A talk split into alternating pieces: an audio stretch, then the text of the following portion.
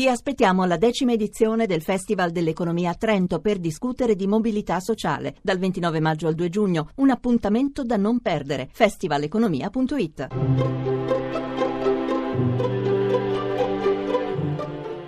Il pensiero del giorno.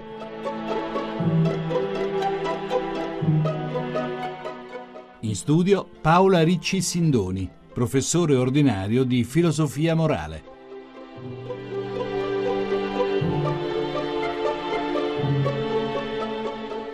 Le riprese televisive sull'apocalittico terremoto in Tibet scorrono ancora sotto i nostri occhi, alle macerie delle costruzioni, spesso antichi reperti di una cultura antichissima, e alle migliaia di vittime che ogni giorno si aggiungono alla conta, c'è l'immagine folla dei sopravvissuti con il dolore stampato in faccia e con gli occhi persi nel nulla.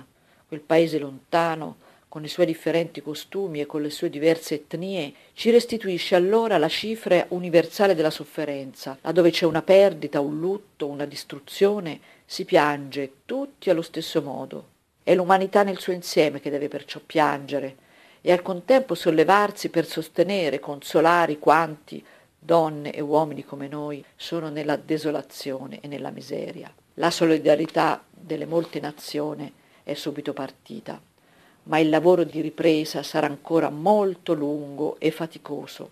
Non dimentichiamoci che quell'umanità offesa ci appartiene e che continuerà a piangere per lungo tempo e noi con loro.